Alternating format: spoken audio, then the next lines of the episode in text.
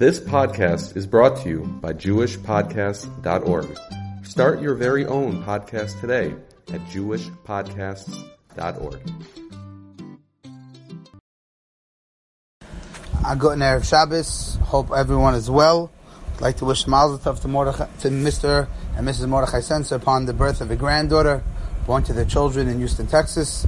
May be to see much nachas from this new grandchild and from all of their grandchildren and from their entire mishpacha. This week's parasha, we turn the pages of the Chumash, and in this week's parasha, in the beginning of Parashas Matos, the Torah introduces us to a very interesting idea and concept. To many of us, it seems foreign, but as we'll see and discover, it's very, very much relevant to our lives, and even more so to the time we find ourselves specifically now. Beginning of the parasha, the Torah tells us a concept called a neder. Person makes a vow, he makes a promise that either he's going to do something or not do something. And the Torah teaches us that that is binding. Just merely saying so has the power to bind a person into doing something or not doing something. Even though the person didn't do any action, person just spoke, just the words came out of his mouth, I don't want to do this, I do want to do that. And that already makes a person obligated to fulfill and to keep his words. And right away, that causes us all to stop and think and to realize what our words can accomplish, how powerful are our words. A person can have an object that's sitting in front of him which is technically completely permissible. But because I said I don't want to eat any more this food, this food now becomes prohibited on me. Just my words, my words can change my reality, can change my life, it can change my halachic status, it can change my relationship vis-a-vis this object all because of a few words that I came, that I recited that came out of my mouth. So obviously the Torah is teaching us the importance and the significance and the severity of what comes out of our mouth. And we find that in the psukim itself, the Torah tells us. Don't make chulin, don't profane your words. Instead, one must keep, one must do whatever comes out of his mouth. And the Mefarshim are troubled. It seems to be repetitive. Lo yachel divarai means don't break, don't make profane your words, which means keep your words. So what's the continuation? Devaray. Whatever comes out of your mouth, you have to do. Obviously, because if you're not going to fulfill what comes out of your mouth, you're going to be profaning your words, and that's a violation of lo yachel divarai. So asks the Mefarshim, what's the repetition that we find here in the Psukim? And the Chida and others give a very, very important answer. And the answer is that's not the way you're supposed to read the Pasuk. The way one reads the Pasuk is the following, Lo yachel devaroi. If a person is careful not to profane his speech, he's careful, he's sensitive, he's aware, he's, he's known what words he says and what he doesn't say, then whatever comes out of his mouth, yasem means Hashem will do. Not you will do. Of course you have to keep what you say you're going to do. But says the Chidon, the Chassam Sofer, and so many other great Gedolim, that if a person is careful with what comes out of his mouth, if he doesn't profane his speech, he's careful what he says, he's careful how he says it, then whatever comes out of his mouth, Yasa Hashem will do. His, his relationship with Hashem just changed. Now, when he asks Hashem for something, when he begs Hashem for something, Hashem will do it because Hashem sees, Hashem realizes how careful this person is with speech, how careful he is with the way he talks. And therefore Hashem will be more willing, kaviyachol, to fulfill his wishes. It means we just opened up a lane. We just opened up an access. We just now are able to tap into Hashem and be able to get things that we want. As long as we're lo yachel devaray, as long as we keep our speech, we don't turn into chol. As long as we realize how powerful our mouth is, and this is what separates us from the animals. What makes a human a human is the ability to speak. And when we realize how powerful our words, our words are, how lucky we are that we can express them, then Hashem says, whatever you ask of me, whatever comes out of your mouth, I will do. Rev Gans one of the big rabbanim in Mattersdorf, says he was personally numerous times by Rav Pinchas Scheinberg, Zatzal. And couples came to Rav Pinchas Scheinberg and asked him for a bracha to have children. And if Pinchas Scheinberg turned to the couple and said, I'm not going to give you a bracha, I'm going to give you a haftach, I'm going to guarantee you're going to have children in a certain amount of time. And Rav Gans turned to Rav Scheinberg afterwards and said, how Can you promise a couple? How can you give a haftach, a guarantee to a couple that they're going to have children? And if Scheinberg said to him, because I am so careful with comes, what comes out of my mouth, I'm so meticulous and careful what I say, how I say, to whom I say, I know that when I ask this of HaKadosh Baruch Hu, it's going to come true. What a powerful way of living life. If we knew that we can have that type of connection with HaKadosh Baruch Hu, that ever we ask of Him, He will fulfill, as if it's lo yachel devaroi. If we're careful with what we say, if we're careful in how we talk, we can have that very, very special, intimate relationship with our HaKadosh Baruch Hu as well. But we know this. We all know that words are powerful. We all know that our words can accomplish great things. But we also know that our words can destroy. Words can ruin lives. Words can build barriers and words can make fights like you've never seen before. If you stop and think about it, in the Jewish world, in, in our world, most of the fighting, if not 99.99% of our fighting, is verbal. We, Baruch Hashem, don't go around attacking each other. In the Goyish world, they have a problem. There's shooting and stabbings. Baruch Hashem, Baruch Hashem, B'liyayin Hara, Halavai Vaitu. In our communities, we don't turn to violence but we hurt each other in a very, very, very real way with words. If we would be able to take the words out of the equation and we would be able to look at us interact with each other, if words weren't the issue, we would have very, very little things to fight about. But because our words are so powerful, and we say things, and then we realize, oh, I didn't mean it, I take it back. Nidarim teaches us there's no backseas. Whatever you say, it's going to happen. You have to be so careful, so meticulous, especially the time that we find ourselves now, as we're entering into the nine days of, and we're trying to be misakim, we're trying to fix the mistakes that Klal Yisrael has made, and we continue to make in our relationship with each other. And when the Gemara tells us that Klal Yisrael lost the second base of Migdash because of sinas chinam, it includes so many more averis. It's not just that we were mean, it's lashon hara, rechilos, the way we spoke, the way we talked, the way we interact with each other. This is a time where we're trying to work on that. We're trying to see there are ways that we can improve our speech. Say a nice word, a compliment. But sometimes the best version of speech is not to talk. When you're really mad and you're really upset and you're really frustrated, sometimes the best way is not to talk. Keep quiet. As powerful and amazing as words are, the greatness is to know when to talk, but even more so when not to talk. Sometimes the best thing is to keep quiet. Yes, you're upset. Yes, you're frustrated. Yes, you're angry. But sometimes the best way to deal with a situation is not to jump back with a comeback line and a gotcha line and a zinger back. Sometimes the best thing is just to be quiet, to be a mevater.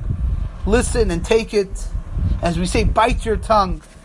And by doing so, not only will you be mar b'shalom, you'll sometimes realize that you could have said the wrong thing.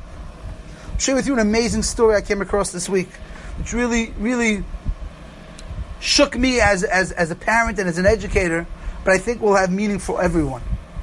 There was a Rebbe who taught in a yeshiva, and the Rebbe was very, very meticulous on the boys about what time they show up to class. Everyone has to be on time, and we have to start on time. And there's a seder to our class, and it was very, very makbid, very tough on the boys. That they always have to be on time to class. And one day the Rebbe was running late.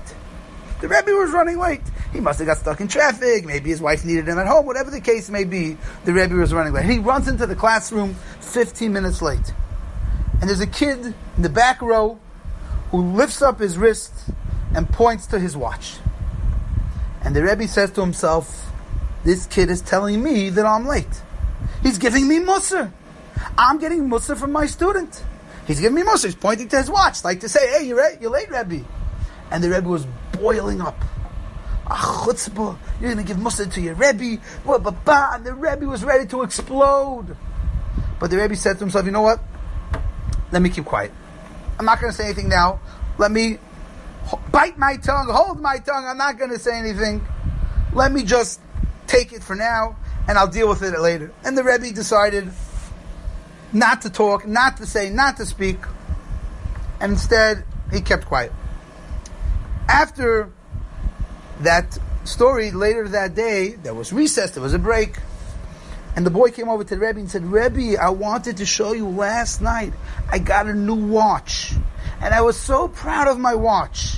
I wanted to show you my watch. Right when you walked through the room, I was pointing to show you, look at my new watch that I just got for a present last night.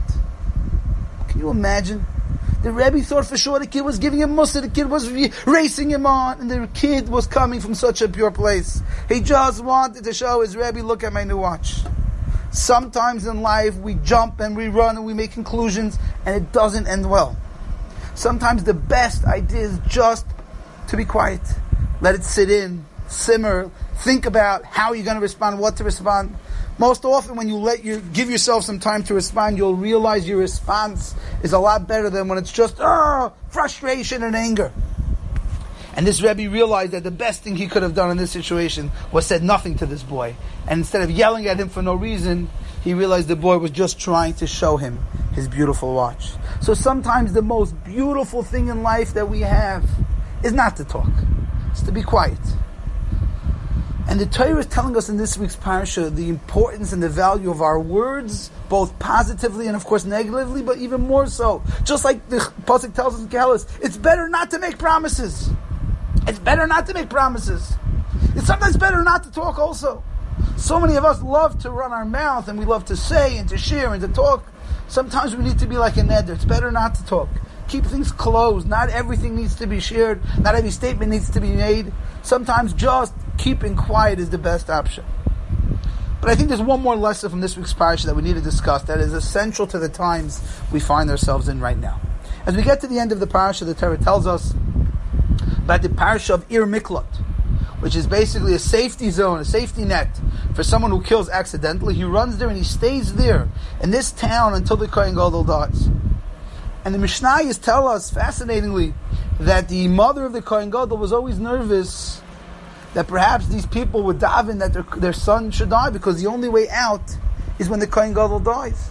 So the mothers of the Kohanim Gedolim used to come and they would bake cookies and cakes for the inmates to keep them preoccupied so they shouldn't daven that their son should die. I like to joke, you see from over here, that no matter, even if you're the Kohen Gadol, your mother's always going to worry about you. That's the beauty of a Yiddish mother. No matter how old you are, you're the Kohen Gadol. Can you imagine the Kohen Gadol's mother? She's still worrying about him. She's still concerned. She still wants to make sure that he's doing okay. But the obvious kasha the Alta from Kelm asks is, what was the Kohen Gadol's mom worried about? These guys, the Kohen Gadol was the great, one of the greatest Jews, at least in Bayis Rishon for sure. And these are a bunch of people that are just stuck here because they weren't careful in what they did. Their tefillahs are going to be more powerful than the Kohen Gadol's tefillahs? And the answer is yes. Because these people stuck in the Miklat realize and they know there's no way out. There's no law system, there's no lawyer, there's no defense, there's nothing that's getting him out of this predicament besides for tefillah. You can't control the Kohen Gadol's death. All you can do is daven. Said the Alta from Kelm, when a person realizes there's ein lonu al shoyin, there's no one else out there that's going to help you, and it's just Hakadosh Baruch Hu. Those tefillahs are so valued. Those tefillahs are so powerful that they perhaps can even cause the Kohen Gadol to die prematurely. And this is a very, very essential message for all of us. When we daven with that realization that there is nothing and no one else that can bring my tefillahs, not the government, not my boss, not anyone can affect my reality, my outcome besides for HaKadosh Baruch That's a sincere tefillah. A sincere tefillah goes Lashamayim to the highest level. Yaakov Kamenetsky pointed out that if we want Mashiach to come, we have to stop thinking it's going to come from a government, from an army. We need to realize it's Ein Lanu Ela Avinu. When we daven for Mashiach with that realization, when we daven for Mashiach with that realization that there's nothing else that can bring the Geula. Nothing. No one, nothing, no person, no army, no country. When our tefillas are completely miyachei, designated, la'avinu shebashemayim, those tefillas are so powerful. Those words have such a kayach in shemayim. But we don't think of it like that. We just think, okay, well, I'll try my best, I'll throw up a tefillah, hopefully it will work. I'm thinking in the back of my mind, you know, could be this will happen, that will happen, the government, the president. It's a mistake. When we come to the realization that nothing else can change our, our outlook in life, nothing else can change our what we our desired outcome. Only Hakadosh Baruch, and we dive into Him for that reason. we underestimate, but they're so powerful, our tefillas. This always reminds me of the tefillas of young children. When a young child, children daven, they don't know of all these fancy cheshbainis. They know one thing, they want this thing, and they say, I want Hashem to give me this thing. I must share with you a story that took place in my home this week. My son Meir, he goes to camp in the Five Towns. It's a long trip home. From the Five Towns, there's usually traffic. Camp ends late. He comes back relatively tired on a regular night by the time he finally gets home. And there are many stops when the bus comes back from the Five Towns first back to our neighborhood. It makes many stops along the way, but we could technically drive to the first stop in Kew Garden Hills and pick him up, save him about 10, 15 minutes on the bus. So last week, one day, my wife decided she pushed it felt bad for him. He was on the bus for a very long time. It was a long day. She decided she was going to just go. She didn't tell him beforehand. She was going to go pick him up from the first bus stop in the neighborhood. This way he saves 10, 15 minutes on the bus. And my wife picks him up from the bus and he tells my wife, you should know, I davened on the bus today. I davened that you should come and pick me up from the bus stop. I mamish davened for that. And my tefillahs were answered. Such innocent tefillahs, they don't know other these fancy cheshbainis that we have. It's this and that. They just know, I want X, I daven to Hashem, give me X. Halavai, we should daven like small children. That we want a certain thing from HaKadosh Baruch and we have to say, Hashem, you are it. You are the provider. No one else. It's not going to come from this. It's not going to come from that. It's going to come from you and in Oid Milvadai. If we were to daven like that for all our tzrachim, for all that we need and that we want from HaKadosh Baruch Hu, who knows how powerful our tefillahs are? And more so if we daven like that for the Geula, for the Mashiach, for the arrival of the third Beis Hamikdash, don't underestimate what we can accomplish. Mr. Hashem, the takeaway from this week's parsha is to value our words, appreciate our words, know when to talk and when not to talk. But realize what our tefillahs can do when they're coming from a place of realization that HaKadosh Baruch Hu is the ultimate Savior and everything comes from Him. Mr. Hashem, we should be zeicha to daven that way, to re- live that way. And we should be zeicha that all our tefillahs should be answered that way. And Mr. Hashem, we should be zeicha not to have to have a Tisha B'Av, not to have to go through a nine days. We should be zeicha that our tefillahs for Mashiach should be answered, should be heard. We should be zeichet to greet the arrival of Mashiach. B'mher b'yameinu. Amen. Have a wonderful Shabbos.